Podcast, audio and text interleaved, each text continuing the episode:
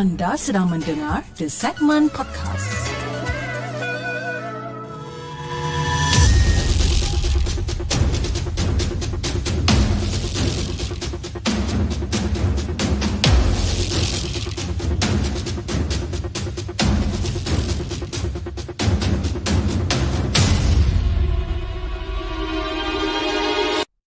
أعوذ بالله من الشيطان الرجيم بسم الله الرحمن الرحيم. لو أنزلنا هذا القرآن على جبل لرأيته خاشعا متصدعا من خشية الله وتلك الأمثال نضربها للناس لعلهم يتفكرون. صدق الله العظيم.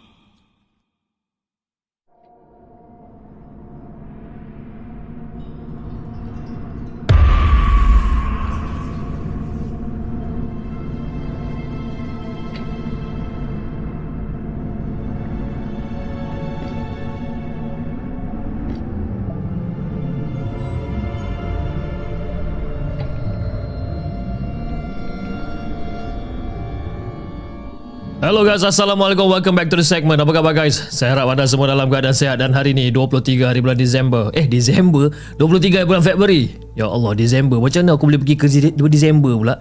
23 hari bulan Februari 2023 bertemankan saya sekali lagi dalam satu lagi rancangan Markas Puaka di mana kita akan berkongsikan tentang kisah-kisah seram yang telah dihantar ke the segment dan juga yang telah kita ambil daripada blog-blog tempatan. Apa khabar guys? Okay.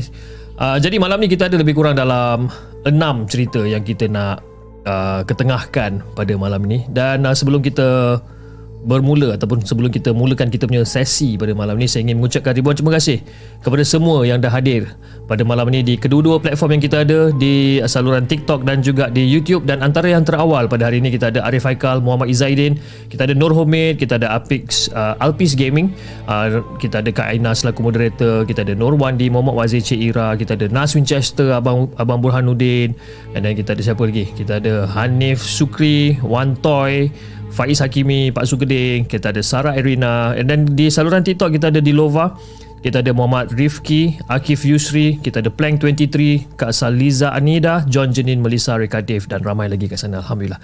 Jadi guys, malam ni enam cerita yang kita nak ketengahkan dan dalam enam cerita ni kita ada satu uh, rakaman audio yang telah dihantar ke di segmen tapi kita akan dengarkan tu mungkin sekejap lagi lah eh. Okay, jom kita bacakan kisah kita yang pertama. Kisah yang dihantarkan oleh Kuroshiro. Okey, jom kita dengarkan.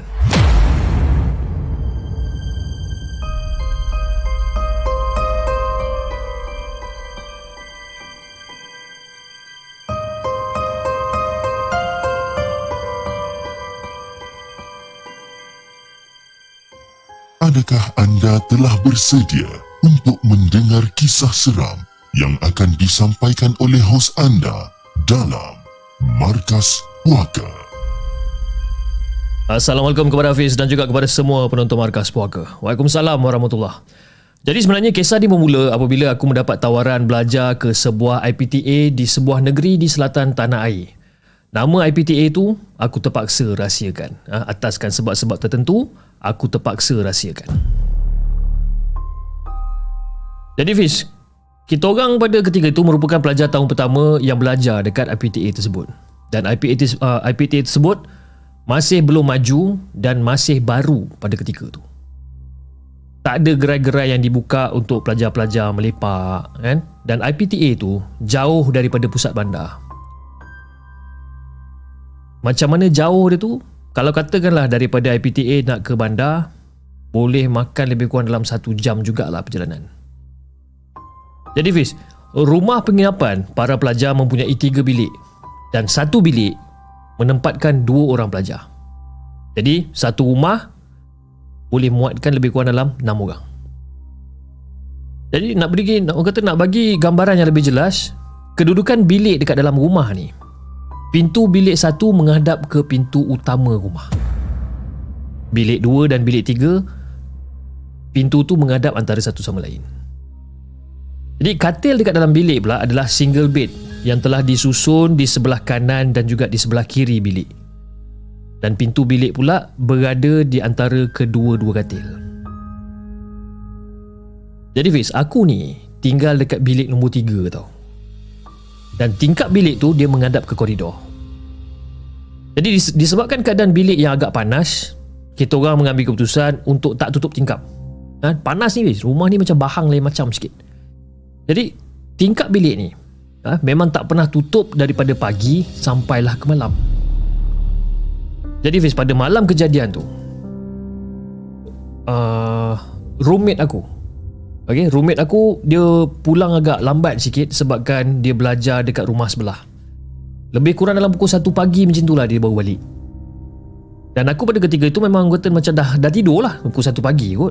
Dan confirm confirm aku dah tidur. Dan roommate aku ni pula. Ha, Dia tidur menghadap tingkap Manakala aku pula tidur menghadap ke pintu. Dan tak tahu macam mana ha, Aku tukar position tidur aku pada malam tu. Aku tidur di kiri katil uh, Sorry, aku tidur di katil kiri Dan roommate aku tidur di katil kanan. Dan pada waktu tu Pintu bilik dibuka daripada dari kiri dan ke kanan. Ha, Terbuka luas lah pintu bilik ni jadi kalau katalah pintu dibuka dari luar, mereka akan nampak aku dulu tau. Katil roommate aku ni akan tertutup di balik pintu kalau katakan pintu tu terbuka.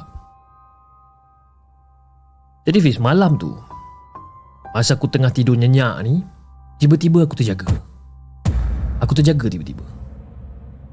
Sebab apa? Sebab aku tersedar kerana ada pantulan cahaya daripada pintu bilik yang terbuka. Ha, perlahan-lahan pintu bilik tu terbuka aku nampak pantulan cahaya tu. Dan pada ketika tu aku langsung tak adalah macam nak buka mata seterusnya apa nak buka mata seluas-luasnya tidak apa tak ada. Aku tak buka pintu. Kan? Baru-baru bangun kan? Jadi bila ada pantulan cahaya ni mata aku ni macam silau sikit tau. Jadi aku macam mata macam kecil sikit lah. Dan masa tu aku nampak pintu tu perlahan-lahan terbuka habis.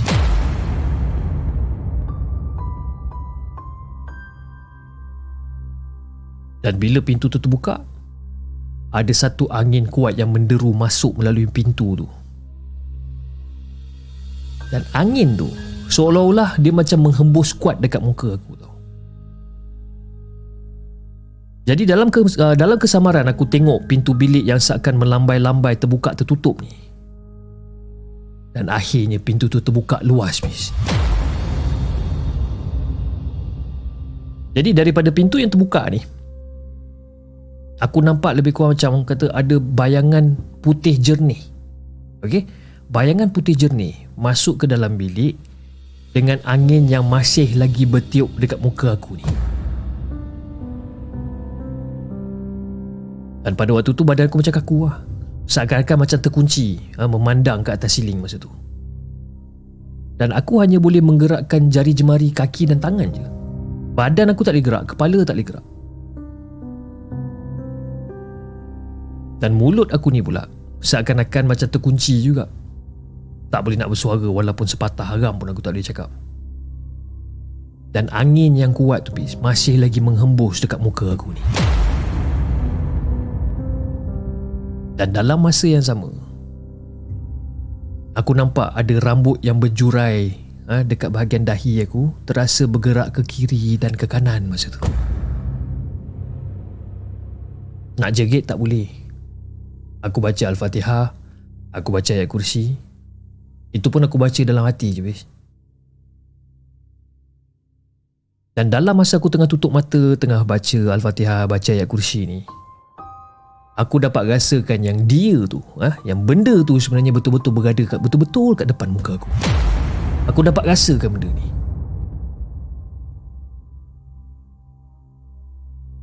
Dan dalam masa aku tengah tutup mata ni, dalam kepala otak aku ni, ah, dalam kepala aku ni terlintas satu suara yang seolah-olah macam berkata-kata, Eh, bukalah mata tu. Bukalah pandang aku. Pandanglah aku.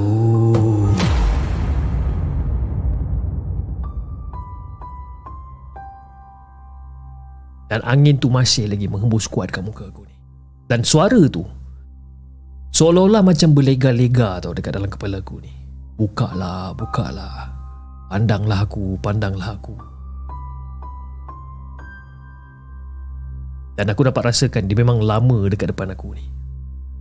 Dan aku cuma berharap yang roommate aku yang tengah tidur dekat sebelah tu bangun daripada tidur dia. Tapi lah harapan tu kata harapan tinggal harapan je lah. Ha? Dia langsung tak terjaga sehinggalah azan subuh berkumandang masa tu. Dan barulah benda tu berundur daripada aku dan terus pergi bersama angin yang kuat tu keluar daripada pintu.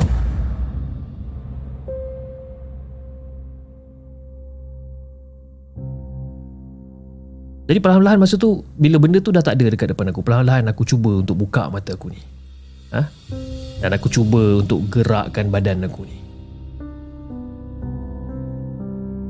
Jadi masa tu hari dah pagi Fiz. Hari dah pagi dan aku pada pagi tu ada kelas seawal jam 8 pagi. Dan aku mandi, aku masa tu aku pergi mandi lah. Aku pergi mandi sementara housemate aku ni masih ada dekat dalam rumah ni aku pergi mandi cepat-cepat. Dan dan kita orang bersiap dan kita orang pun keluar daripada rumah tu. Jadi Fiz, pada pada waktu tengah hari tu lepas kelas aku nak aku nak terus balik tau. Aku nak terus balik sebab aku nak tidur, mengantuk sangat. Sebab kan malam sebelum tu seolah-olah macam gang apa apa tidur aku ni kena ganggu. Jadi aku nak balik cepat-cepat aku nak tidur. Belum sampai dekat rumah habis. Tiba-tiba kaki aku ni jadi kaku. Kaki aku ni menggeletar secara tiba-tiba apabila aku ternampak, uh, aku terpandang pintu rumah yang berada 100 meter tak jauh daripada aku ni. Ha? Aku nampak seolah-olah macam benda tu sedang menunggu aku masuk ke dalam rumah. Aku berhenti kat situ. Aku tengok eh, pintu ni. Dan aku dapat lihat seolah-olah dia sedang berdiri di balik pintu sambil tersenyum memandang aku masa tu bis. Dan aku nampak benda tu seolah-olah macam melambaikan tangan dia dekat aku suruh aku masuk rumah pada saat tu. Dan masa tu rumah tu kosong tak ada orang. Budak-budak semua dah pergi kelas.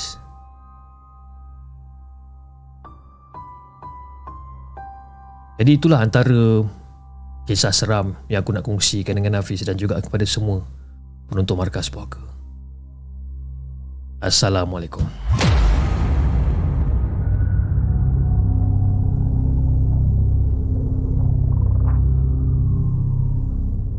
Jangan ke mana-mana.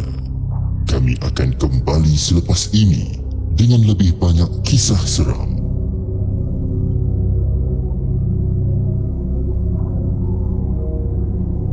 Itu dia guys kisah yang dikongsikan oleh Kuroshiro dengan kisah dia berjudul Salam Perkenalan.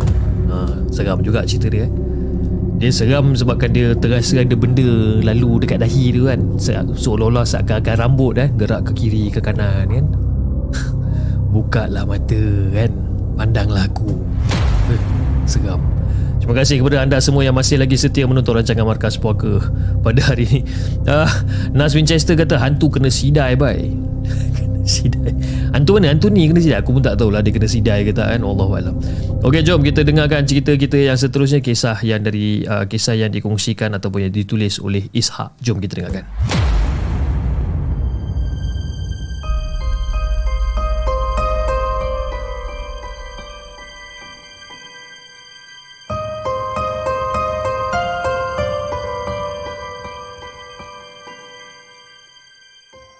Adakah anda telah bersedia untuk mendengar kisah seram yang akan disampaikan oleh hos anda dalam Markas Puaka?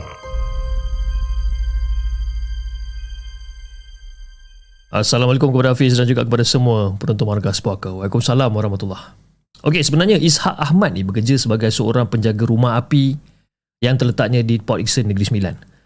Sekitar pada tahun 1997. Jadi Fiz, pada satu lewat malam ni, dia tengah berehat tau. Tengah berehat kat atas katil yang terletak di tingkat atas rumah api tersebut. Jadi masa tengah lepak, ah, tengah tidur, tengah enjoy, syok, mimpi dan sebagainya Secara tiba-tiba si Ishak ni terjaga Kenapa dia terjaga?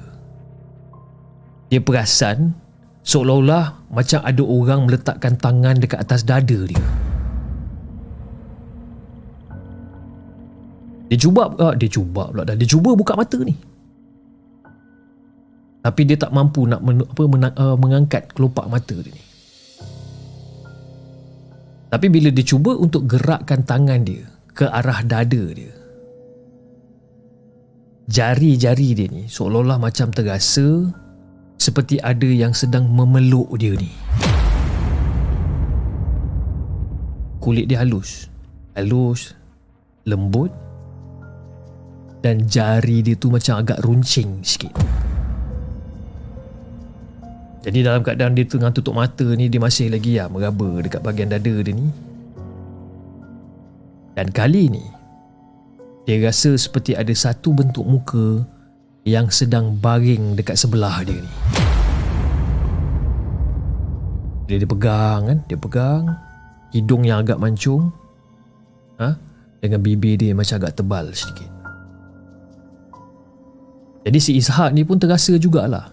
Helaian rambut tersentuh pada si jari-jari dia ni kan? Cakap ini memang sah perempuan ni.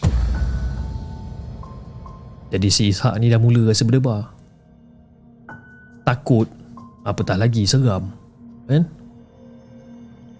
Jadi hati dia ni terasa nak tahu sangat rupa wajah perempuan ni. Tapi dia takut juga. Kalau katakan rupa tu bukan seperti apa yang dia rasa dengan jari jemari dia ni jadi si Ishak ni terus meraba ni. Kan? Tangan dia merasakan bahagian dagu, bahagian leher, bahu. Jadi bila dia meraba macam ni memang dia tahu memang ni perempuan ni. Dan secara tiba-tiba si Ishak menelan air liur dia. Dia telan kuat dia ni. Sebab apa? Perempuan tu seolah-olah macam mengeratkan lagi pelukan dia ni yang membuatkan Ishak berhenti ah ha? berhentikan hasrat ingin tahu dia ni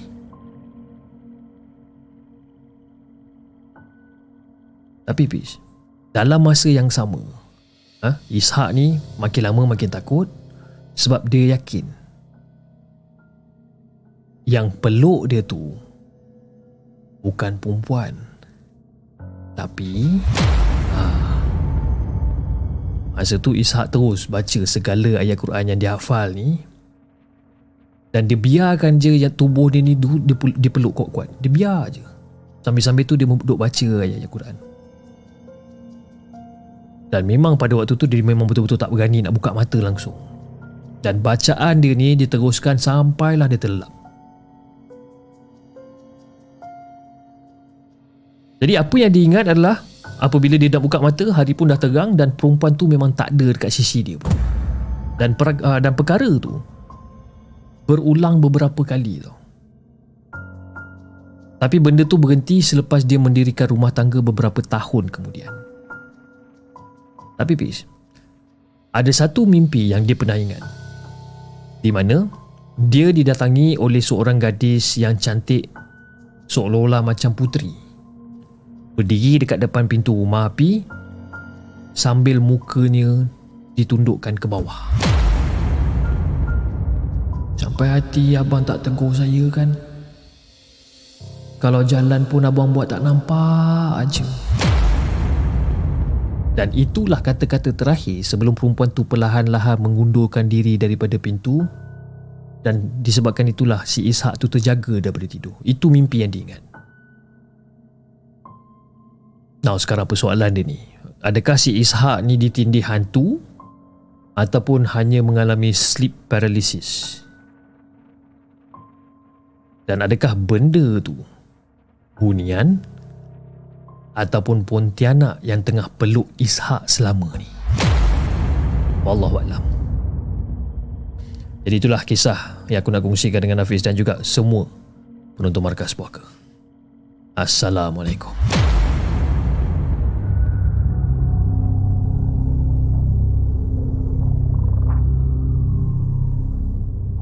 Jangan ke mana-mana. Kami akan kembali selepas ini dengan lebih banyak kisah seram.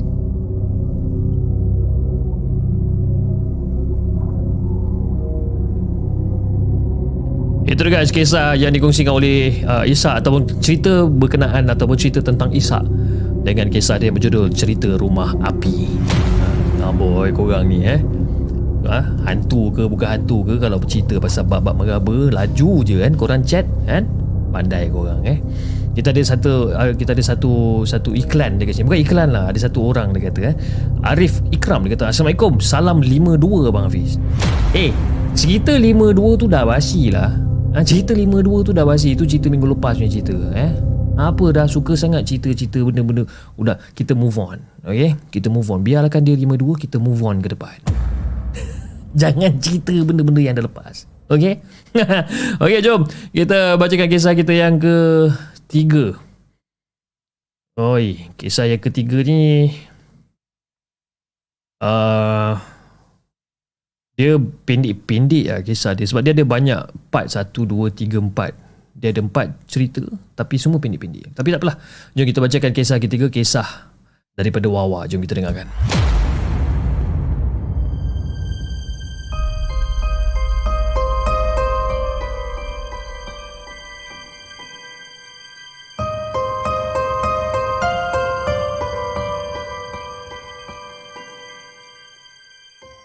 Adakah anda telah bersedia untuk mendengar kisah seram yang akan disampaikan oleh hos anda dalam Markas Puaka? Ya kalau kalau kalau Nas kalau kalau saya bercerita tentang kisah 52 ni lama sampai besok pun tak habis ni. Okey jom kita dengarkan cerita daripada ataupun cerita penulisan daripada Wawah.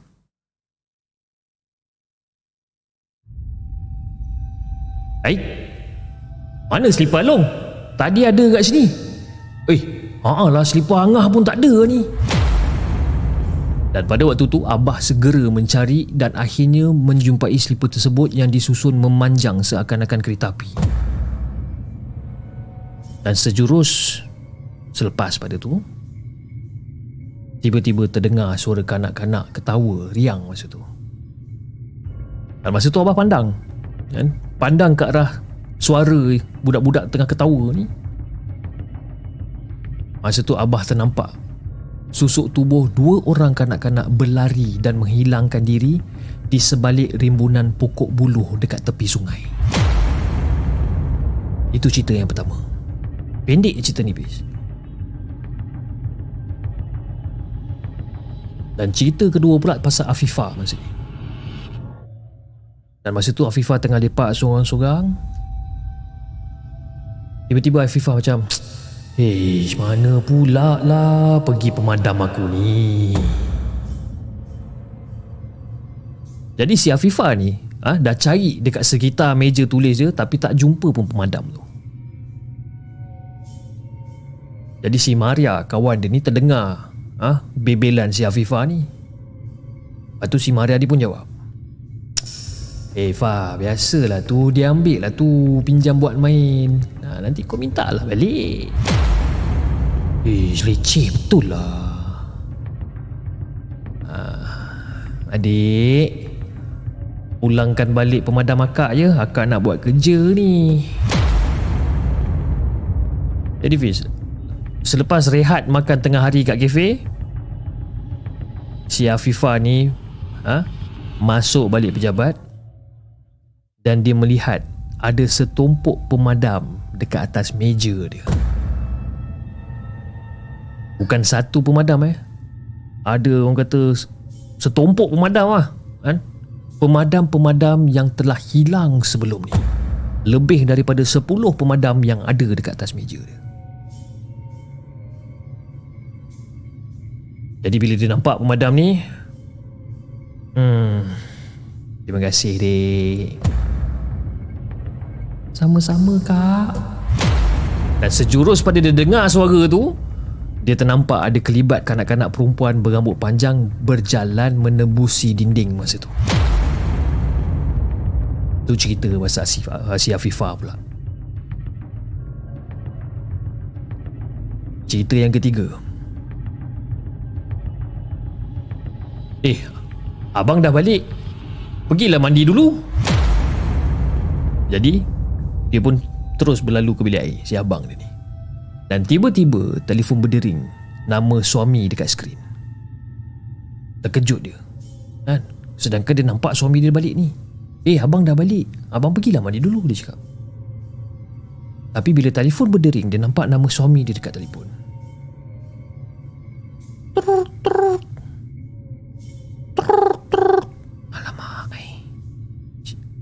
Siapa pula pegang handphone suami aku ni?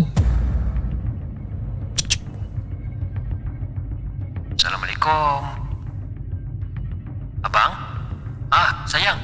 Ah, sorry lah abang belum balik, ah, abang belum boleh balik lagi ni ah. Tersekat dekat jalan ni traffic jam. Ada lori terbalik lah sayang. Dan pada waktu tu Si isteri dia ni terus Pandang je dekat arah toilet tu Di mana Suami dia tadi yang masuk dalam toilet. Dan serentak pada tu Si isteri ni Ternampak pintu toilet tu terbuka sedikit. Sambil-sambil Ada orang menjenguk di belakang toilet. Sekejap Dia jenguk Dia masuk balik. Itu cerita yang ketiga. Dan cerita yang keempat pula tentang Maria. Eh, Maria dengan suami ni eh, ke rumah saudara mereka untuk untuk untuk orang kata pergi rewang-rewang lah eh, memandangkan esok akan diadakan kenduri kat sana. Jadi dua orang anak perempuan dia ni iaitu Ila dan juga Ira ditinggalkan tidur dekat rumah memandangkan esok masih bersekolah. Jadi si Ira ni dia mengeluh lah, mengeluh gelisah dekat atas katil dia. Ha? Tahan kencing. Sebab apa? Sebab dia ni macam penakut orang dia ni. Ha? Memang tak boleh orang kata tak boleh orang kata tak boleh nak ditandingi lah dia punya dia punya penakut dia ni. Tapi untuk mengejutkan kakak dia ni dia tak sanggup. Sebabkan kakak dia ni masih pant apa kakak dia ni memang pantang. Kalau katakan tidurnya tu diganggu. Jadi si Ira ni lebih sanggup tahan kencing dia ni. Dan tak lama lepas tu terdengar pula mesin jahit mak dia. Dega dega dega dega dega dega dega dega dega dega dega dega dega dega dega dega. Oh, si Ira happy ya. Dia dengar ah mesin jahit mak dia ni. Ah, mak dah balik. Mak! Mak! Orang nak terkencing ni, mak. Jerit si Ira daripada daripada dalam bilik. Dan seperti selalu, Ira akan menjerit memanggil mak dia untuk pergi untuk teman pergi tandas lah.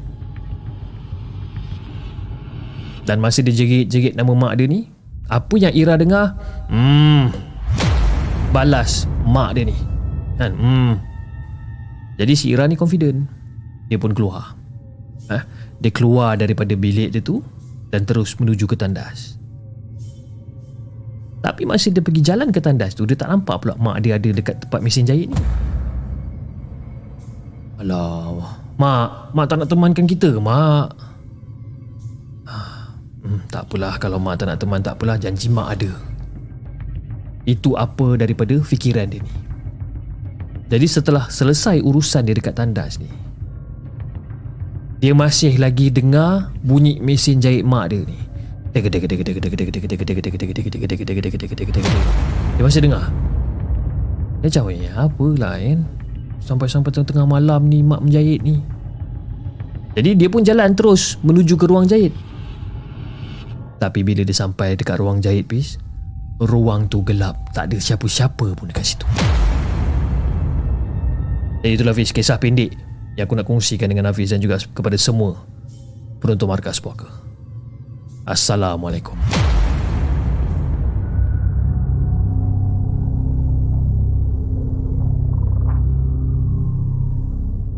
Jangan ke mana-mana. Kami akan kembali selepas ini dengan lebih banyak kisah seram. Khas 77 dia kata macam bunyi generator pun ada. Eh generator tak macam tu. Generator cek cek cek.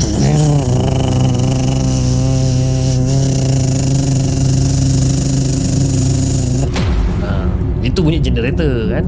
Generator mana ada bunyi gede gede gede gede kan. Itu kalau generator tu tak cukup minyak agaknya kan. Ada bunyi gede gede kan? Itu generator yang nak mati lah eh bunyi macam tu eh.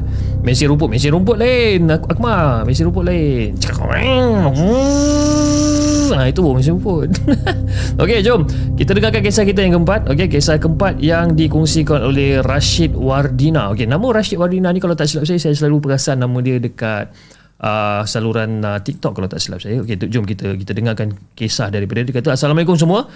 Uh, Nama akak Rashid Wardina. Okey Tangga ni sebenarnya lenguh nak menaip. Jadi ak- akak hantar pakai voice note aja lah ya. Jadi apa-apa pun semoga semua terhibur. Sorry sikit uh, masa ni suara garau mirip Ella. suara garau mirip uh, mirip Ella disebabkan sesama dan juga akan nak minta maaf kalau kurang menyeramkan.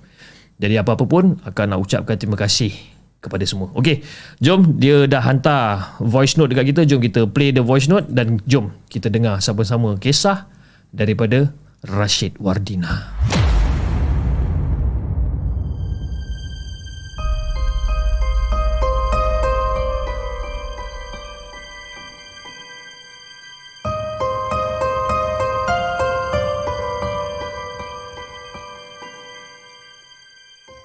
Adakah anda telah bersedia untuk mendengar kisah seram yang akan disampaikan oleh hos anda dalam Markas Puaka? Okey. Assalamualaikum. Hmm, akak akak daripada Melaka dan tak payah bagi tahu lah tempat dia kan. Ha, cuma belakang airport je lah aku cakap. Ha, tamat ni memang famous lah. Hmm. Akak beli rumah ni daripada 2006 lah. 2006 beli rumah ni dah sekarang ni dah dekat hampir berapa belah eh? berapa belah tahun dah kan. Lepas tu mula-mula duduk tu mula-mula tak terfikirlah uh, tak terfikirlah apa benda sebab uh, bila api selalu padam tau. Siang hari padam tiba-tiba macam ingatkan macam uh, apa tu uh, bila hujan je kan bila hujan je uh, lamp uh, lamp elektrik tu akan padam. Bila bila hujan je elektrik tu akan padam. Tak. Kadang-kadang biar siang siang hari pun dia padam juga. So bila fikir-fikir balik kenapa jadi macam tu? Kebetulan akak ni pun technician technician so tanyalah member dekat dekat kilang tu eh kenapa eh rumah aku ni eh? Um, selalu je uh, elektrik blackout blackout kan macam tu. So bila member tu dia, dia memang wiring jugalah. Dia cakap ah, ginilah engkau engkau buka buka plug-plug uh, kau jangan jangan letakkan uh, switch tu pada plug apa ke switch plug tu pada dia punya apa panggil tu? Ya Allah hai. Letakkan pada dia punya plug tu pada dia punya empat segi tu dia tu soket dia ha. Okey balik rumah try buat. Buat tu mula-mula tu okey lagi. Uh, okey lah kurang sikit padam. Orang kata oh mungkin lebihan elektrik. Mula-mula fikir macam tu Ha, dia kata kalau aircon tu kalau tak nak pasang bukakan plug tu. Ha, sebab mungkin daripada uh, uh, aircon ni kadang-kadang dia ada elektrik mengalir lagi dia cakap macam tu. Ikut lagi okey tak apalah. Sampailah dah berapa tahun duduk macam tu aja. Bila time mag- uh, ni dah kurang tau. Macam siang hari blackout tu dia dah kurang sikit. Tapi bila sejak berapa tahun kemudian tu dia jenis padam padam time waktu maghrib. Mula-mula tak perasan tau. Bila lima, ma- lima minit nak maghrib je lampu tu padam. Bila lima ma- minit nak maghrib je lampu tu akan padam. kita orang dalam rumah ni memang memang memang takut lah orang cakap. Nak mandi pun akan standby. Okey lepas maghrib baru mandi. Ataupun sebelum maghrib baru mandi. Ya, maka akan standby lah. Duduk berkumpul dekat depan uh, ruang tamu dulu kan. Tak nak lah. Sebab rumah ni rumah dua tingkat. Tak nak duduk kat atas dan bilik semua. Lepas tu uh, mula-mula uh, cakap oh mungkin ada wiring short apa gini-gini kan? So bila rumah dia dah renovate panggil apa yang tukang buat-buat wiring tu dia kata tak ada apa benda pun. Okey je. Awak punya uh, sekit ni okey. Tak ada letak pintas ke apa tak ada benda. Okey. Hmm. satu okey lah. Tak apalah. Think positif lah. Kena apa benda lagi? Takkanlah nak kena buat wiring baru. Sekali uh, bila kita dah dah pecahkan rumah kat depan kan? Uh, kena panggil TMB kan? Sebab kita nak tarik wire besar tu. So TMB datang. Hmm. TMB tak ada komen apa benda pun. Ha. so ingatkan bila TMB datang tu uh, TMB kata lah mungkin voltan tu tinggi ke apa ke macam tu kan? Hmm. tak ada. Uh, ingatkan okey lah. Lepas tu lepas dah rumah dah okey semua siap tu eh dia bermula lagi. Setiap 5 minit dia akan dia akan padam sampai kadang-kadang kita orang kalau nak pergi bercuti ya macam macam balik kampung seminggu dua tiga hari bukan dua tiga hari lah satu hari je kalau kita pergi pagi balik petang tu kira Alhamdulillah lah orang cakap tapi kalau kita ber esok tu balik hmm. Hmm, habis lah peti ais memang memang memang busuk lah orang kata beladung lah air keluar semua macam tu lah hmm. ha. lepas tu uh, tiba-tiba tu macam macam pelik lah sebab benda ni berlaku 5 minit sebelum maghrib. Hari yang dia akan padam uh, hari yang dia tak akan padam. Uh, hmm. maksudnya daripada hari Isnin sampai hari uh, bertemu hari Ahad hari yang tak akan padam je. Hari Khamis malam Jumaat uh, dengan hari Jumaat malam Sabtu je dia tak akan padam. Hai? kalau hari Ahad start sampai hari Ahad sampai hari Khamis dia akan padam. Itu orang macam pelik memang pelik sungguh-sungguh dia padam bukannya dekat mana dekat suai besar tu hmm. kita orang tunggu keletak akan bunyi Lepas cepat-cepatlah kita balik. Uh, pergi ada jugalah panggil macam ustaz ke apa benda gini-gini kan. Hmm. hmm. Pergi panggil sudah datang rumah, try cuba buat uh, macam 2 3 hari tu okey lepas tu uh, lepas tu dia buat balik lepas tu. Ha. Uh, adalah dalam dua orang masa tu. Lepas tu satu sekali tu pergilah ada satu ustaz lagi dekat daerah Lu Gajah sana lah pergi hmm. kat situ tanya dia kenapa rumah saya macam ni macam ni dia pun cakap dia cakap dia cakap uh, macam mana dia tak cakap apa benda. Dia kata ada ada macam bila dia tengok tu dia rasa macam ada sat, ada ada benda tau dia kata tau. Uh, lepas tu dia baca ayat ke apa benda tak tahulah. Tapi dia kata ke suami dia cakap abang abang cubalah baca Quran ke apa kan gini-gini hmm. sebab sel- selama ini memanglah uh, suaya akad dengan suami PJJ tapi oh. PJJ tapi dia sekarang ni dah tahun keempat. Uh, tahun keempat dia duduk kat rumah ni. So daripada daripada 2006 tu dia tak ada lah. Tapi lepas masa, masa nak PKP tu dia duduk kat sini. Hmm. so masa PKP tu kan kita uh, dia baca Quran. Baca Quran dia selalu kat rumah tu. Bila dia baca Quran semua tu lepas pergi rumah ustaz tu talik rumah baca Quran. Memanglah kita baca Quran tapi tak macam kerap sangat lah macam dia duduk dalam bilik tu dia baca Quran baca Quran, baca Quran. tiba-tiba je macam eh dah tiga tahun dalam masa tiga tahun tu dia uh, duk padam duk padam padam daripada 2006 ha, silap. Daripada 2006 sampailah PKP 2020 ha, 2020 tu. Lama uh, tiba-tiba eh padam lampu tu dah. Sam, tak padam-padam sebelum pergi rumah ustaz tu dia akan padam-padam tapi hmm. bila sampai yang satu pergi rumah ustaz tu balik rumah ustaz tu tak padam. Lepas tu baca Quran selalu kan hmm. uh, tak padam-padam kadang-kadang kita orang macam rindu jugalah eh kenapa tak padam uh, selalu lima minit kita orang standby tak dia padam sekarang sampai lah Alhamdulillah lah nampak tahun dah masuk air dah masuk 2020 tu, ah, dah masuk 3 tahun dah dah masuk hmm. 3 tahun ni dah 3 tahun ni lampu tu dah tak padam-padam dah. Syukur Alhamdulillah. Tapi hmm. macam misteri jugalah. Bila maghrib, 5 minit sebelum maghrib, akan padam lampu. 5 minit sebelum maghrib akan padam lampu dan hari yang terkecuali padam adalah hari Khamis malam Jumaat dan hari Jumaat malam Sabtu dia tak akan padam. Ha, tu. Hmm. itulah salah satu uh, cerita akak lah kan. Tak Hmm, tahulah. hmm, hmm. takut ke tak takut tak tahulah macam mana kan. Tapi macam misteri sikit lah. Ya, misteri, misteri. nak kata berantu tak adalah macam berantu tak ada menakutkan sangat dulu rumah ni. Ha, Betul. macam tu uh, cerita yang kedua ni uh, pasal anak akak yang perempuan tu. Hmm. anak akak yang perempuan tu tak tahulah dia ni macam boleh boleh nampak tau boleh nampak benda lah. Sebab bila dia macam uh, ma- contoh kan kalau kadang-kadang masa dia period dia boleh nampak dia macam tak dia rasa dapat rasa. Nampak tu nampak tapi dia macam dia tak takut. Dia macam uh, dia boleh tengok benda tu. Hmm. uh, dia pernah tengok dia kata masa yang dekat Putrajaya dulu pergi rumah mak, mak saudara memanglah masa tu kita orang duduk kat bawah. Masa tu kita orang duduk kat bawah. Makcik dia kata siapa nak ikut makcik pergi kedai? Jomlah dia kata. Ah dia kata ah, yelah nak ikut makcik. Tu dia nak ambil tudung ke apa ke dalam bilik bilik ayah dia kat atas.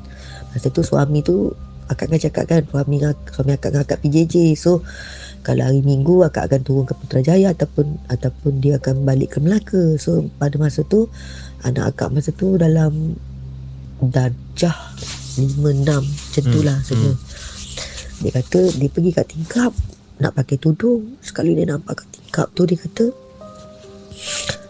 pocong muka hitam sangat dia kata. Hitam nampak benda tu tengok je ke dia.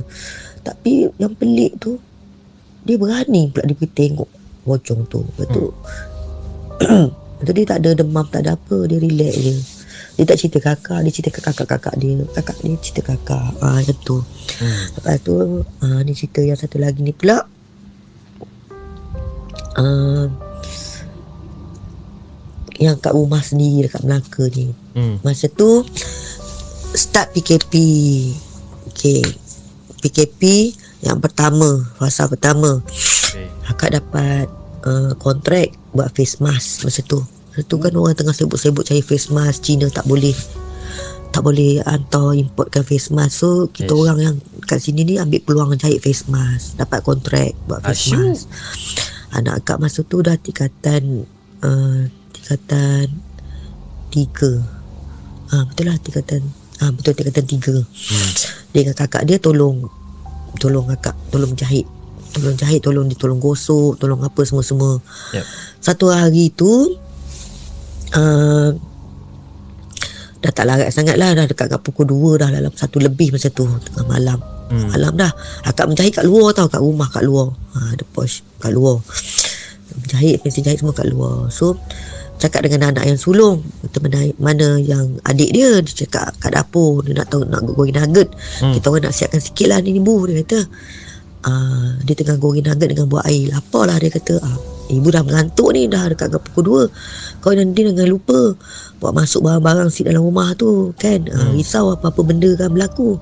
Ha yelah ibu pergilah tidur dulu cakap lepas tu akak sebelum naik tidur tu akak jengah lah anak kat dapur cakap kau buat apa? Hmm. nak buat air dengan nak goreng nugget sikit dia kata. Ha Hmm. yelah. Masa tu pintu tingkat dapur macam sliding macam sliding sikit kan tapi ada grill. Okay. terbuka lah. Terbuka. PKP waktu tu kan sunyi macam tu kan. Ah, okey lah ibu nak naik tidur lah. Apa-apa hal nanti uh, ni lah. Hmm. Panggil ibu cakap macam tu kau takut lah kalau ada benda ke uh, terjuk apa kalau akak-akak nak kemas ke apa benda kalau apa benda ni ah, yelah dia kata tak apa tak apa ibu pergilah naik tidur pergi tidur noh Ya. akak pun naik tidur naik tidur terus. Sampailah pagi esok tu Hmm. bangun. Bangun tu kakak dia pun bangun. Kakak dia bangun. Oh nak buat sarapan akak buat sarapan kakak dia bangun. Ibu Aisyah demam dia kata. Eh tak sebut nama tak apalah Aisyah demam dia kata eh Tersebut nama. Kenapa pula demam? Semalam tadi elok-elok je. Tak ada apa benda pun. Tak bu. Dia cakap, lepas ibu naik sekejap, rasanya ibu dah terlena tu masa kakak dia cakap. Masa ibu, uh, rasanya ibu dah terlena masa tu. Uh, lepas ibu naik kejap, Aisyah tengah goreng nugget, tengah buat air. Hmm. Lepas tu tiba-tiba dia kata dia nampak ada macam bayang, bukan bayang lah ada benda lalu kat belakang tingkap tu. Alamak. Lepas tu dia tengok benda tu dah pergi dah dah lintas dah tingkap tu betul-betul datang balik. Datang balik dekat tingkap tu. Dengar tengok. Dia menjerit. Dia menjerit kuat. Hmm. Lari ke depan kat kakak dia. Kakak dia kata, eh apa pasal kau? Pasal kau? Tu, tu dia kata kat belakang tu. Kenapa? Dia kata aku nampak benda apa benda. Aku nampak rambut panjang lepas tu perut macam turai macam tu. Oi, kakak dia kata, jom jom jom jom kita kemas kemas kemas kemas kemas kemas barang naik atas ni dia. Uh, Rupa-rupanya dia nampak penanggal. Tak tahulah kat kawasan kawasan rumah ni memang ada lah benda-benda yang tak patut ada lah. Ha. Sebab belakang tu main don kan semua tu. Tapi si Aisyah ni dia cakap anak akak yang ni memang dia selalu nampak. Dia selalu nampak benda-benda yang macam kita tak pernah nampak. Okay. Ni cerita masa tu uh, dah lepas PKP lah. Oh. Dah lepas PKP. Eh, Ah. Seram. Kita ada mesyuarat uh, mesyuarat taman dan penduduk kan. Ha. Pemilihan ahli jawatankuasa penduduk dekat Balai Raya. So akak dengan suami uh, pergilah. Hmm. Lepas tu anak dua orang kat rumah kan. Lepas tu so bawa lah dia orang pergi juga sama malam. Pukul lepas isyak pergi mesyuarat. Habis macam anak akak yang perempuan tu si Aisyah tu dia uh, biasalah ada geng-geng dia kan. Hmm. Hmm. Dia tak nak masuk dalam bilik apa dekat balai raya tu. Dia lepak lah kat luar kat padang. Balai raya tu dia memang duduk kat padang lah, dekat padang. Tengah-tengah padang lah. Lepas tu keliling semua-semua tu rumah taman dia kan. Padang tu luas lah. Dia duduk lepak-lepak-lepak kat situ. So dia bila dia lepak kat situ uh, tak ada benda lah. Hmm. Tu dah dah habis dah akak semua dah mesyuarat semua semua dah habis dengan suami dah habis mesyuarat makan-makan uh, keluar pada rumah. Uh, keluar pada balai raya tu. Hmm. keluar pada balai raya tu balik rumah. Cakap jom cah. Dah dia kata, dia cakap kawan dia okey okey balik dulu dia kata. Jom cah balik balik. Tu sambil sambil berjalan tu dia cakap ibu ibu nak tahu tak? Masa Aisyah duduk dengan Fairuz kat situ dia kata daripada rumah kat sini ni dekat dengan kita ni Hmm. kat padang tu ya Allah bu Aisyah nampak benda tu tinggi Alamak. sangat dia kata tengah melintas padang langkah padang tu Oh. tapi tanya dia cakap dengan Fairuz Ha. hmm, tak nak lah cakap dengan Fairuz dia kata tapi Aisyah tengok je lah tak nak cakap dengan Fairuz takut dia takut pula kan dia kata macam tu Ha. Ha. So Aisyah diam je Aisyah tengok je sampai benda tu Melangkah melangkah melangkah Lepas tu hilang kata. Hmm. Ha. Memang lah Memang dia Memang dia kata Memang betul tinggi dia kata Rasa-rasa tu apa benda tu Hantu galah tu. Galah Ah, Hantu galah dah. Hantu gaya tu Galah kan Selalunya kan Kan. ha, Itulah cerita-cerita Tu cerita-cerita pasal anak kak lah Terima kasih. akak bagi Kalau nak nak nak nak apa nak ni balik translate balik ha. silakanlah nak ubah-ubah nak kasih uh, letak gula sikit manis-manis sikit nak campur ni bolehlah Ah, nak modify tak- cerita tak boleh, tu tak Akak boleh buat yang tu. direct macam tu je lah Okey deh guys, itu dia kisah daripada Kak Rashid Wardina ha? dengan kisah dia. Dia ada tiga tiga dalam satu punya cerita, okey. Blackout sebelum maghrib kan. Lepas tu dengan anak dia nampak pocong, nampak kelibat dekat belakang rumah penanggal eh, penanggal. Dan juga cerita yang terakhir tadi, ah, cerita pasal dia nampak seolah- seolah- seolah-olah macam uh, orang kata apa? hantu galah sedang melintas dekat padang. Oh. Okay guys, jom uh, kita take a break for a while, okay? Dan sebelum kita sambungkan dengan kisah kita yang seterusnya, okay? Jangan ke mana-mana guys.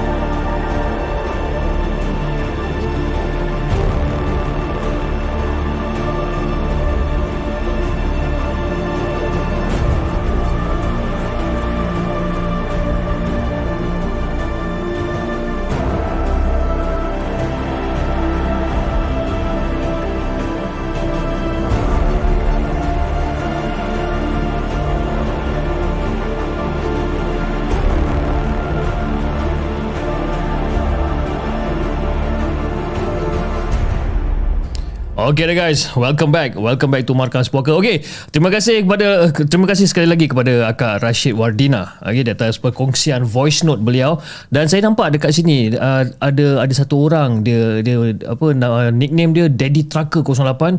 Dia kata uh, Rashid Wardina pasal iman bu. Ha, pasal iman bu eh BU bu Okay.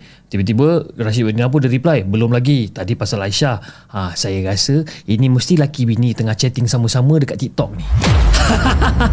kan? Betul kan saya kalau saya salah. Tapi kalau saya betul, cantik. Eh? Uh, ramai juga yang uh, uh, orang-orang yang komen di di saluran TikTok dia kata, eh ini live call ke? Ini adalah recorded kan? Uh, basically, yang yang suara daripada, oh bukan menantu, oh menantu. Suka-suka hati je aku Sebab dia cakap bu kan. Kadang-kadang Ada juga suami isteri Panggil mama papa kan. Manalah tahu dia panggil ayah dengan ibu. Rupa-rupanya menantu. Okey okey menantu. Okey Macam uh, macam tadi uh, uh, Gigi palsu kolektor. Sebut nama saya lah. Yelah saya sebut lah Gigi palsu kolektor. Allah hai. Kan? Jangan kau, kau jangan kau kumpul gigi palsu Yang rongak-rongak. Make sure kalau nak kumpul gigi palsu Gigi palsu yang penuh-penuh eh.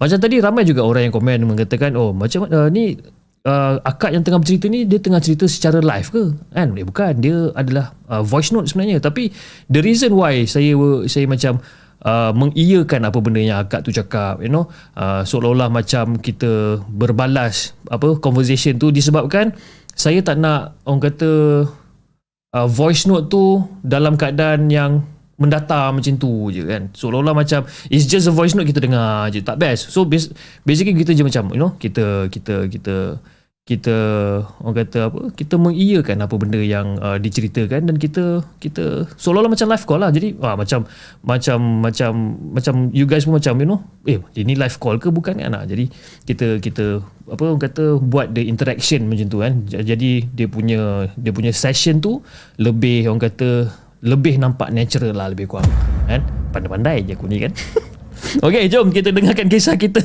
yang kelima, kisah yang dikongsikan oleh Neil. Jom kita dengarkan.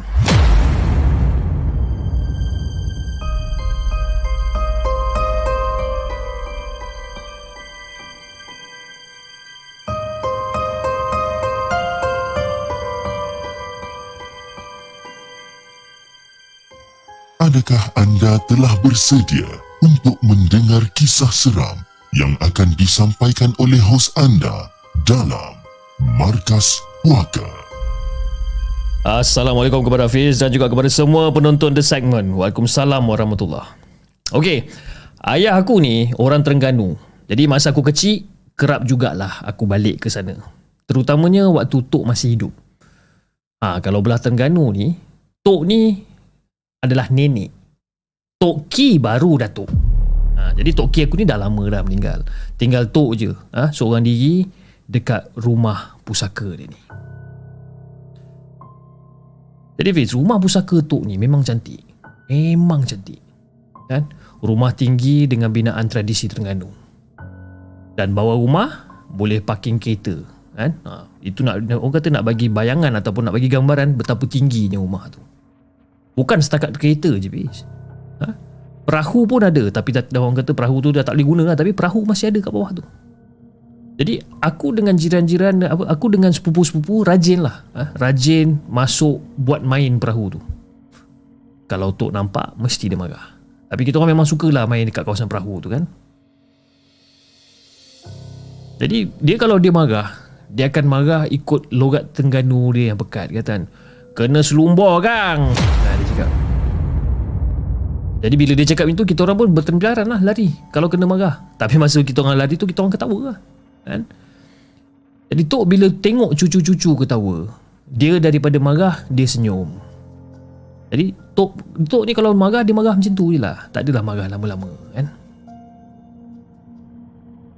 Jadi dekat belakang dapur rumah Tok ni, okay, ada telaga. Dan kita orang selalu pergi mengintai kat situ. Kan? Tapi every time kalau kita orang nak pergi mengintai kat situ kita orang mesti kena ugut dengan tu ha. Pergilah pergi pergi pergi. Ada bok-bong ha bok-bong ha mari ambil dia ni bok-bong ha tok selalu dia akan ugut daripada tingkap dapur je. Kita orang pun apa lagi? Ha berlari je lah. Takutkan dengan si bok-bong ni. Padahal kita orang tak tahu pun bok-bong ni benda. Jadi ada sekali tu aku tanya ayah. Kan, ya. Bok-bong ni benda ya. Eh, tak ada benda lah bok-bong. Kan? Bok-bong tu tak wujud pun. Ayah cakap. Jadi dia, dia macam kata lebih kurang kata haiwan reka-rekaan untuk takutkan budak-budak. Jadi ada pendapat lain kata yang bok-bong tu musang. Yang penting aku memang takut betul dengan bok-bong masa tu. Sepupu-sepupu aku pun sama. Jadi ada sekali tu. Okay? Ada sekali tu waktu kami galak bermain bola. Bola tersebut melantun masuk ke dalam telaga.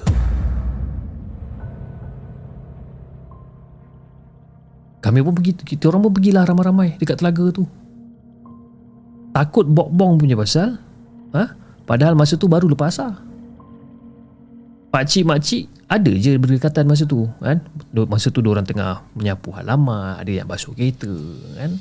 Ayah aku pula tengah sibuk duk mengait buah pelam muda untuk mak. Mak masa tu mengidam sebabkan masa tu dia mengandungkan adik aku. Jadi ramai je lah dekat kawasan rumah tu ni memang ramai orang. Tapi sebabkan kita orang ni terlalu takut nak pergi kat telaga tu kita orang ni ramai-ramai pergi ke sana sebab nak tengokkan bola yang masuk dalam tu. Dan telaga tu ni pula tak ada pagar. Dulu ada buat tapi dah roboh jadi nak bagikan gambaran yang lebih jelas please eh. Telaga Tok ni lebih kurang macam kolam kecil. Ha, sebab itulah Tok tak bagi bermain dekat telaga barangkali takut tergelincir dan sebagainya. Jadi bila kita orang sampai kat situ tengok macam bola kita orang ni macam terapung-rapung ha, dekat atas telaga tu. Waktu ni lebih kurang dalam 20 tahun dulu telaga Tok masih bersih lah air dia ni. Sumber air uh, sumber asli air mata air kan? Beriak hening tenang jadi kita orang yang daripada takutkan bok-bok ni pun jadi berani lah sebab air pun jernih dan sebagainya kan. Jadi sepupu aku ni yang paling tua, dia jadi wakil untuk ambilkan bola tu. Dia pun cubalah kan Ambil ada satu ranting kayu kat tepi tu Dia ambil Dia cubalah kan Capai bola dengan ranting kayu tu Tapi Bila dia buat macam tu Bola tu bergulik Seolah-olah macam You know Dia makin, makin lama makin jauh Makin lama makin jauh kan Eh, susah nak ambil bola ni, dia cakap. Dan kita orang masa tu baru macam berkira-kira lah macam nak minta pertolongan orang dewasa kan. Sebelum katalah Tok nampak kita orang main kat tepi telaga ni. Dan pada waktu tu Aku terus jadi Eh tok tok tok tok tok tok. Aku bagi tahu budak-budak ni semua kan. Dan kita orang saling berpandangan masa tu. Heran Tok muncul daripada mana. Tapi kali ni Bila kita orang nampak Tok ni Tok tak ada pula marah ataupun ugut pasal bok-bong Tak ada. Tok pandang je kita orang. Ha? Sambil tersengih dengan mata dia yang terbeliak. Hmm. Kan Dan Tok juga pada waktu tu Dia tak pakai selendang ataupun sanggul seperti biasa. Rambut dia yang memutih tu jatuh terurai. Jadi sepupu aku yang kecil ni Dia cakap Tok Tok Bola adik jatuh Tok. Tua bola adik. Sambil-sambil dia duduk tuding jari kat situ lah. Tok pandang je bola tu kan? Lepas tu Tok langkah masuk ke dalam air telaga Dan masa tu aku cakap Eh Yelah Telaga tu bukannya besar mana pun bis. Ha? Tok capai dengan tangan pun boleh sebenarnya. Dan masa tu Tok langkah masuk ke dalam air telaga tu Dan Tok seolah-olah macam berjalan Dengan wajah dia separuh tenggelam. Dengan telaga tu Separuh tenggelam Dan menatap kita orang daripada dalam temaga eh, dari, Daripada arah te, telaga tu Dia tengok je kita orang masa tu Sambil-sambil Dia mencapai bola tu Dan bola tu dihulukan balik pada kita orang. Dan masa tu aku perasan satu benda, Pis. Masa dia hulurkan bola tu dekat kita orang, aku ternampak jari jemari Tok pada waktu tu panjang lain macam sikit. Dan keadaan jari dia tu macam pucat. Jadi sebab pada tu yang aku nampak Aku undur ke belakang. Aku tak sedap hati. Yang sepupu aku yang kecil ni Selamba je kan? Datang dekat dengan Tok.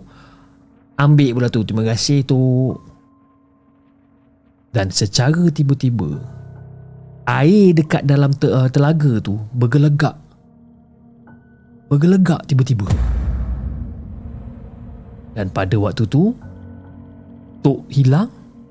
Sepupu kecil tu pun hilang juga. Air berombak gila dekat telaga tu. Dan aku nampak Aku nampak sepupu aku berhempas pulas dekat dalam air. Dan kita orang masa tu budak-budak Masa tu menjerit-jerit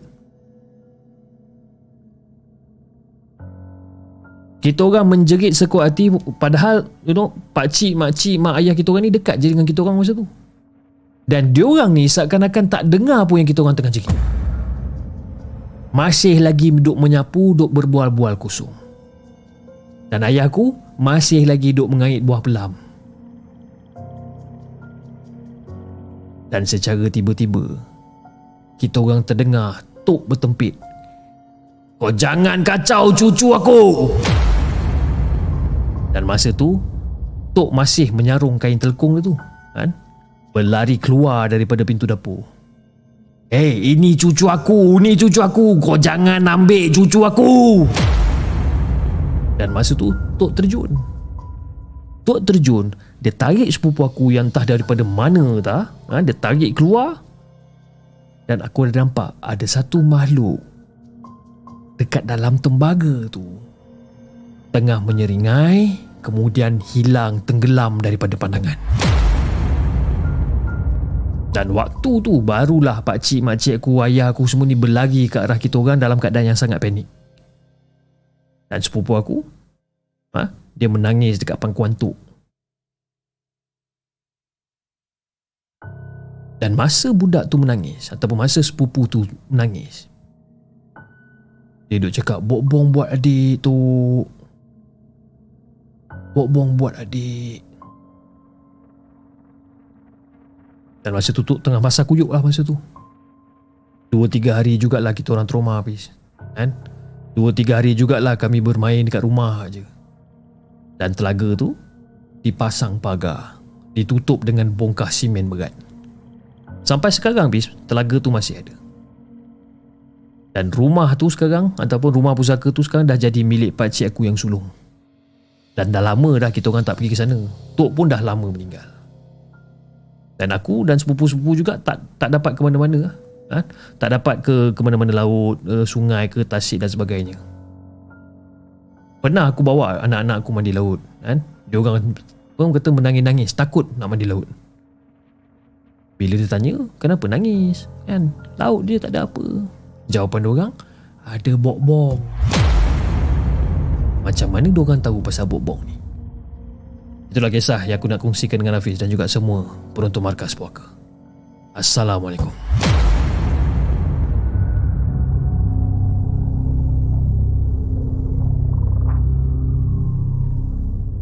Jangan ke mana-mana. Kami akan kembali selepas ini dengan lebih banyak kisah seram.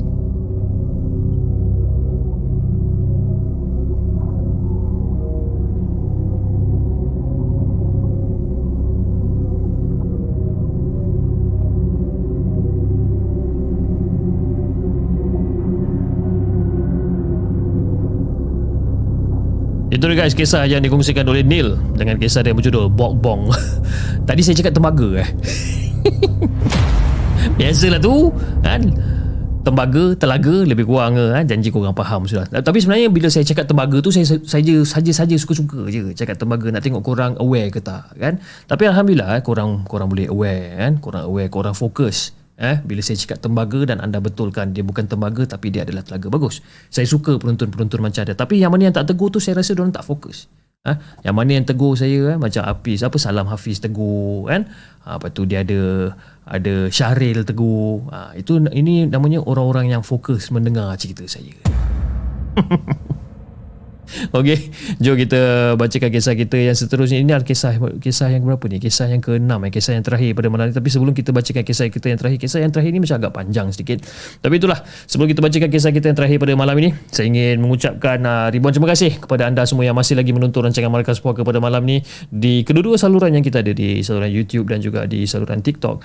Dan uh, terima kasih juga di atas sumbangan melalui super sticker dan super chat dan juga melalui TikTok gift dan antara yang telah memberi sumbangan pada malam ini dari daripada Muhammad Faiz. Terima kasih Muhammad Faiz di atas sumbangan super stiker anda. Daripada Sarah Irina, dia kata seram sis kan, hantu tinggi-tinggi kata kan. Terima kasih Sarah di atas sumbangan super chat anda. Daripada Ahmad Jarni Jumat, terima kasih bang di atas sumbangan super stiker daripada abang Aiman. Uh, terima kasih abang di atas sumbangan besar daripada abang uh, melalui super stiker pada malam ini dan juga di uh, saluran TikTok. Daripada saluran TikTok kita ada sumbangan daripada sebentar saya baca eh daripada Melissa daripada Reka Dave daripada John Jenin uh, lepas tu ada satu orang ni uh, dia ada gambar tengkorak dengan bunga kalau tak silap saya. Saya pun tak saya tak boleh baca nama dia tak tahu kenapa. Uh, dia tu dia jadi ikon yang pelik-pelik. Okey daripada Amirul daripada Nurul daripada Pelangai Top Machinery daripada Kak, War, Kak, Kak Rashid Wardina daripada Exquisite Zizi dan daripada Mastura and Jamal daripada Akak Ninja Hattori, Kak Siti Mashita daripada Faizal. Faizal siap bagi cap lagi ya. Terima kasih Faizal di atas sumbangan besar daripada anda.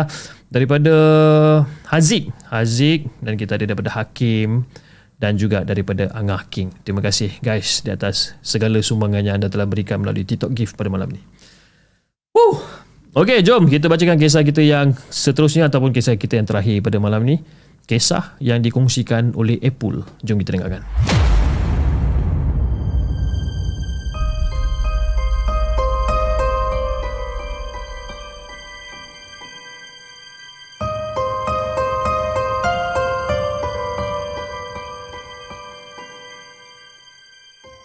Adakah anda telah bersedia untuk mendengar kisah seram yang akan disampaikan oleh hos anda dalam Markas Puaka? Assalamualaikum kepada Hafiz dan juga kepada semua penonton The Segment. Waalaikumsalam warahmatullahi Ini adalah sebuah cerita, uh, sebuah cerita seram yang suam-suam kuku je ha, yang berlaku di sebuah kawasan pejabat kerajaan di sebuah daerah di negeri MM. di negeri MM eh dia. Okey. Nama aku Jan, seorang pengawal keselamatan yang bertugas shift malam bersama dengan seorang lagi anggota iaitu Lee. Okey, Jan dan juga Lee. Dan kedua-dua ni bukannya nama betul pun, bis. Jadi, skop rutin tugas kami adalah membuat rundaan dan juga clocking hanya sebanyak 4 poin je ha, keliling perimeter kawasan jagaan. Dan pejabat ni dia macam agak hujung dunia sikit. Dan di sebelahnya adalah hutan dan dusun buah-buahan yang agak terbiar di, uh, bila mana pemiliknya sedang sakit dan tak ada orang yang uruskan. Jadi sepanjang 3 tahun lebih aku dengan Lee bertugas ni. Bila mana musim buah terutamanya durian, maka kenyanglah kita orang ni berikutan dahan-dahan po- dahan-dahan pohon yang masuk ke kawasan tembok kawasan jagaan agak lebat buah dia ni. Jadi Fiz nak diajarkan cerita malam tu kita orang buat rondaan macam biasa lah. Ha? Dan tentunya hajat utama kita orang adalah untuk memeriksa sekitar kawasan pokok durian besar di sebelah tembok kawasan kerja. Ha, itu memang kita orang punya main objektif kita orang lah. Yalah manalah tahu kan kalau ada rezeki malam tu ha, daripada malam-malam sebelumnya. Jadi Fiz nak bagikan gambaran pokok durian ni terletak pada clocking point yang ketiga iaitu yang paling hujung belakang kawasan rondaan. Agak seram juga sebenarnya kawasan ni eh, sebabkan gelap dan hanya sama-sama cahaya lampu yang berwarna jingga ataupun yang berwarna oranye dari luar yang terlindung oleh dahan-dahan pokok ni. Jadi pada pada malam tu rondaan lebih kurang dalam pukul 10 malam ah. Li masuk, masuk Li. Li masuk. Sebiji je durian luar ni. Dan masa tu aku tengah communicate dengan Lee ni menggunakan walkie-talkie lah. Yes, masa tu aku buat rondaan seorang-seorang. Eh Jan. Tak kisahlah durian tu luar sebiji ke apa. Uh, cepat sikit boleh tak? Aku nak balik kejap ah. Bini, uh, bini aku panggil lah boleh tak? Eh, tolonglah. Alah kau ni Li Aku tahulah ni malam Jumaat Tapi kesianlah aku yang solo ni kan Takkan kau nak balik awal sangat ni Li Malam tu si Lee nak balik awal. Jadi di, dipendekkan cerita. Aku pun sampailah dekat pondok pengawal setelah selesai buat rondaan awal. Dan apa lagi? Terus belahlah durian tadi dan makan cepat. Ha? Risau kalau pegawai kami datang nanti tak puas lagi orang. Lepas tu si Lee ni cakap, Eh Jan, okey lah Jan. Aku gerak dulu lah. Aku nak balik kejap. Eh, Lee. Kau nak gerak balik boleh Lee. Tapi kau jangan tidur mati macam minggu lepas. Ha? Eh kali ni giliran kau pula tau kena ronda. Ha? Kalau macam minggu lepas aku juga yang kena buat. Ha, kau make sure kau jangan tertidur pula. Eh? Lepas tu si Jan ni pun uh, si Lee ni pun gerak. Jadi tunggu punya tunggu sampailah pukul dah macam 12.45 hampir pukul 1 ni. Eh? Tak sampai-sampai lagi si Lee. Eh ya Allah Lee. Tidur mampus pula ke setan ni Ya Allah. Dah nak dekat pukul 1 ni Tak masuk-masuk lagi ni Call pun tak angkat Whatsapp pun tak jawab kan Kau ni memang betul lah Li Leceh lah kau ni Masa tu Bebel seorang-seorang Kedebuk Terdengar bunyi durian luruh ketika aku sedang asyik berjalan mencari liputan telefon. Ha? Masa tu tengah cari coverage lah. Eh? sedar tak sedar dah nak hampir ke poin nombor tiga kan kedegup macam tu eh buat geram aku je ni kan? Daripada tadi durian duk jatuh. Allah Akbar hujan lah pula. Kan? Ah, aku duk dengar durian jatuh kedebuk-kedebuk kan? Tapi pada waktu tu hujan pula. Aku pun cepat-cepatlah berlari semula ke pondok pengawal Untuk tutup tingkap ah, Untuk cegah tempias. Kan? Nanti basah pula kat dalam ni. Jadi ketika aku tengah berlari-lari anak ni makin kerap aku dengar bunyi durian lugu tau. Kedebuk kedebuk kedebuk Wih, Alhamdulillah banyaknya durian malam ni. Ya Allah cantik. Kejap lagi hujan dah berhenti Aku nak pergi kutip. Kejap lagi. Aku memang happy sangat Pis Durian banyak malam ni. Jadi ketika dekat pondok pengawal Aku makin geram tau. Aku makin geram bila terfikir Ataupun terkenang kan Jumlah durian yang gugur pada malam tu. Ah, Alah hujan sikit je ni. Ah, Tak apalah aku pergi kutip dulu lah Nak tunggu Lee ni lambat sangat. Ah. Jadi aku pun terus hidupkan motosikal aku. Aku pergi ke poin nombor 3 Sambil ditemani dengan lampu suluh aku Jadi aku macam okay lah. Turun motosikal kan? Aku pun Suluh Ah, ha, sebiji ah, Alhamdulillah dua biji. Tiga. Empat. Ah, Lima. Alhamdulillah enam biji malam ni.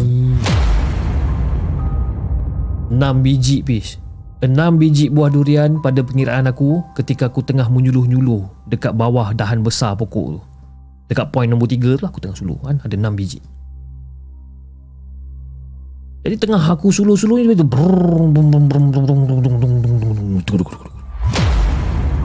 Terdengar bunyi motor sili ni kan. Aku pun terus capai handphone aku. Tut tut tut tut tut. Ada banyak ni buah kat belakang ni kan. Aku tak boleh nak angkat seorang-seorang ni. Cepatlah sikit. Hujan tu. Kan dah pukul berapa ni kau baru nak sampai sekarang? Dan masa tu Lee, uh, Lee balas simple je. Ah, okey. Dia cakap macam tu ke? Jadi hampir 10 minit juga lah tunggu baru nampak jauh berbalam-balam seperti kelibat Lee datang berjalan kaki masa tu. Jadi bila aku nampak si Lee tengah jalan dan melenggang je, ih hawau ni melenggang pula dia. Bawa lah botol tu mangkuk betul lah dia ni. Ha? Jalan kaki nak angkat buah ni macam mana ni? Bakul motor aku ni pun tak muat. Oi Lee! Bawa lah motor. Buah ni banyak sangat lah Jadi masa tu aku dah tak pedulikan si Lee ni tau. Ha? Aku terus redah semak-semak Untuk kutip buah durian ni. Dengar tapak kaki Lee tak jauh dekat belakang aku Dan masa aku dengar kat belakang ni aku macam Ah Lee Tu ah dekat, bot, ah, dekat bakul motor aku tu ada dua biji. Ah, ah, Nanti kau, kau ambil motor aku Kau pergi hantar dekat pos. Ah, Lepas tu nanti kau datang balik. Masa aku tengah cakap macam tu Aku tak toleh pun dekat arah si Lee ni. Jadi sedang-sedang tengah menyuluh ha, Tengah mencari Mencari buah lain ni ha, Menyuluh-nyuluh tiba-tiba lampu bateri suluh ni makin lemah. Eh, Makin lemah dan terus jadi macam sama-sama je Aduh, janganlah lindung lampu motor tu suluhlah sini dulu. Aku cakap kat Lee. Sebab apa? Masa tu motor dah lampu motor tengah on. Nampak dia seolah-olah macam tengah lindung lampu motor ni. Cakap dah Lee, janganlah kau lindung lampu motor tu. Suluhlah sini dulu. Torchlight aku nak mati ni.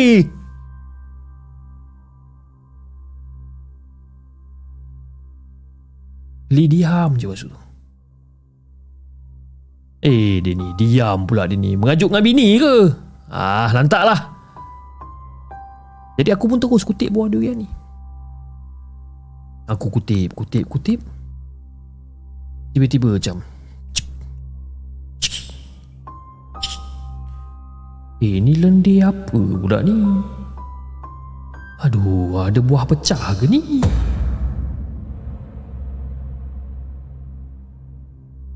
Yang lendir tu kepala aku. Terdengar suara Lee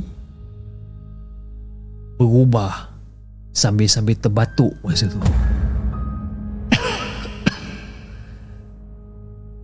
Yang lendir tu datang dari kepala aku sebenarnya. Aku terus macam Aku tulis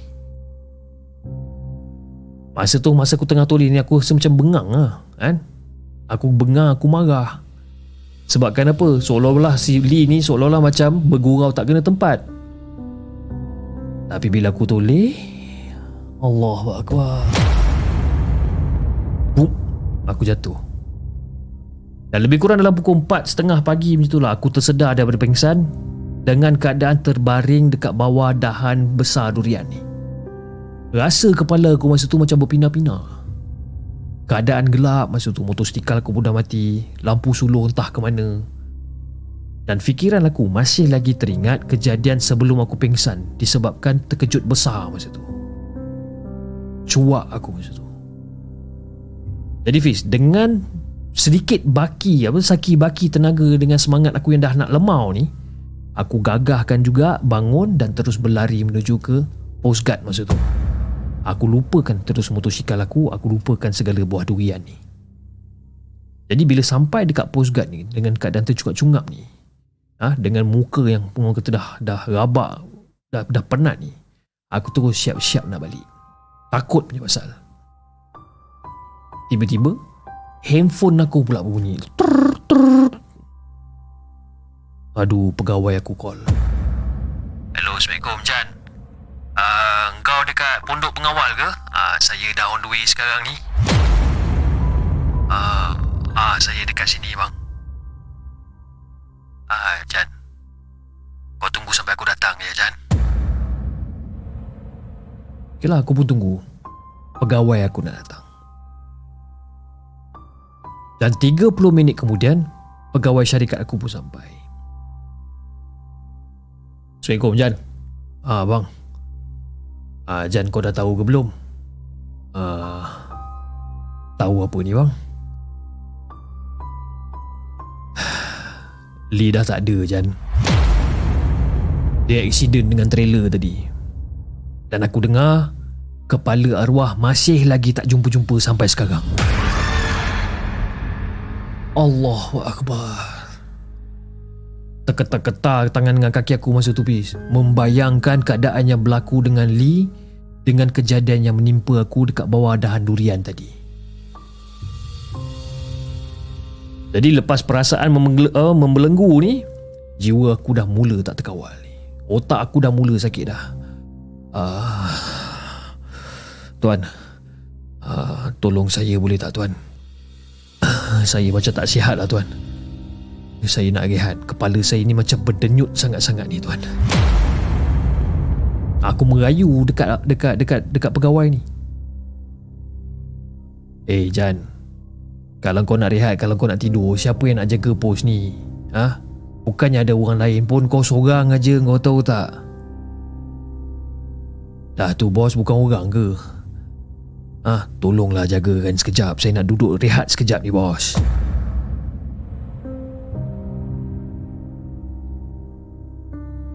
Aku bukan orang. Aku bukan orang.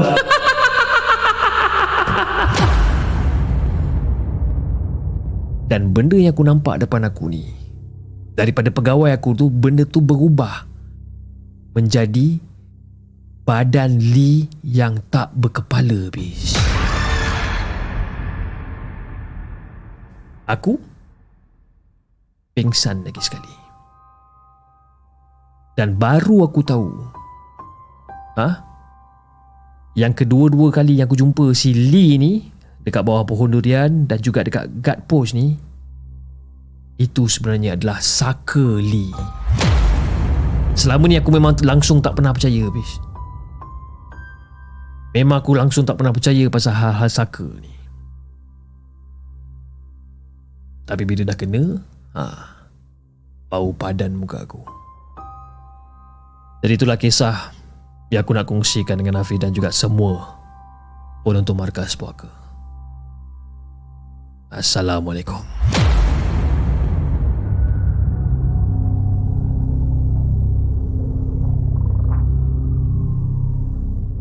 Jangan ke mana-mana. Kami akan kembali selepas ini dengan lebih banyak kisah seram.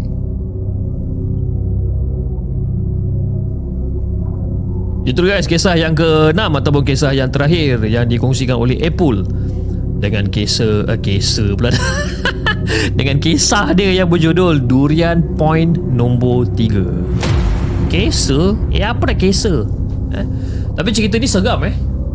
Bila saya menceritakan tentang kisah ni bila saya menceritakan balik eh meremang tu berkali-kali jugalah sebenarnya kan meremang bila sebab sebab saya suka sebenarnya cerita-cerita yang yang melibatkan uh, security guard uh, yang melibatkan oh no uh, pengawal keselamatan nurse doktor you know jururawat cerita hospital. Uh, itu memang cerita-cerita yang memang saya minat lah. Kan jadi bila bila keluarnya cerita si Apple ni berkenaan dengan you know security guard you know, yang menjaga kawasan dan saya dapat bayangkan tempat-tempat yang dia dia dia mention kan. Dan dan dan juga cara susunan ayat dia pun memang sangat cantik. Dan kita pun boleh kata boleh mendalami kisah dia ni. Dan beberapa kali saya mengemang juga sebenarnya kan. Mengemang juga. Aiman GW confirm tiap kali memang ada tersasul bro. Malam ni saya teruk sikit. Saya tak tahu kenapa. Mungkin disebabkan saya excited kot sebab besok nak pergi bercuti dengan family. Jadi macam excited lebih kan. Mungkin sebab itulah saya tersasul lagi dulu saya tak teruk macam ni tau. Eh, saya masih ingat dulu saya tersasul ni tak teruk kan. Tapi makin lama makin teruk saya pun tak tahu kenapa kan. Mungkin disebabkan saya nak cakap laju manjang hmm nantak pi lapis Sasul pun sasul lah. Tapi itulah trademark dia je tak?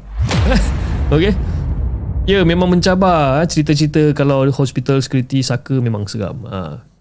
Kese ni terbaik. Ida ni memang Dia kenakan aku malam ni Terima kasih lah. Okay Alright guys uh, Saya rasa itu saja untuk malam ni uh, Cerita yang nak diketengahkan pada malam ni. Dan insyaAllah besok Besok uh, Besok hari Jumaat Kita tak ada live show tomorrow. Tapi saya tengah cuba sedaya upaya saya untuk siapkan rakaman. Okey rakaman uh, satu kisah uh, seram yang yang apa yang yang saya nak ketengahkan.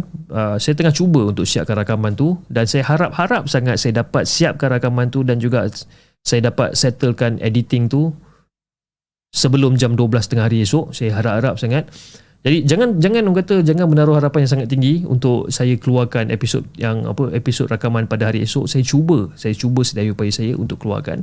Tapi kalau tak dapat, saya minta maaf sangat-sangat okey. Uh, besok saya besok sehingga hari Ahad saya bercuti dan saya akan kembali pada hari Isnin dengan lebih banyak kisah-kisah seram yang kita nak ketengahkan. Okey. Jadi anda di saluran uh, TikTok Jangan lupa tap-tap love dan follow akaun Markas Puaka dan Aci works daripada hari tu Selamat pengantin baru Selamat pengantin baru Kau ni nak suruh aku berentap dengan bini aku ke apa malam ni? Kadang-kadang saya punya isteri ni dia CCTV tau dalam ni. Ha, dia tengok je kan. Ha, betul je lagi kita naik atas kan. Eh tadi kenapa ha, kenapa ada orang ucap you selamat pengantin baru you kahwin baru eh? Kau nak aku cakap apa? Ha? Jangan malam aku kan. dan anda di saluran YouTube. Jangan lupa like, share dan subscribe channel The Segment dan insyaAllah kita akan jumpa lagi on the next coming episode. Assalamualaikum.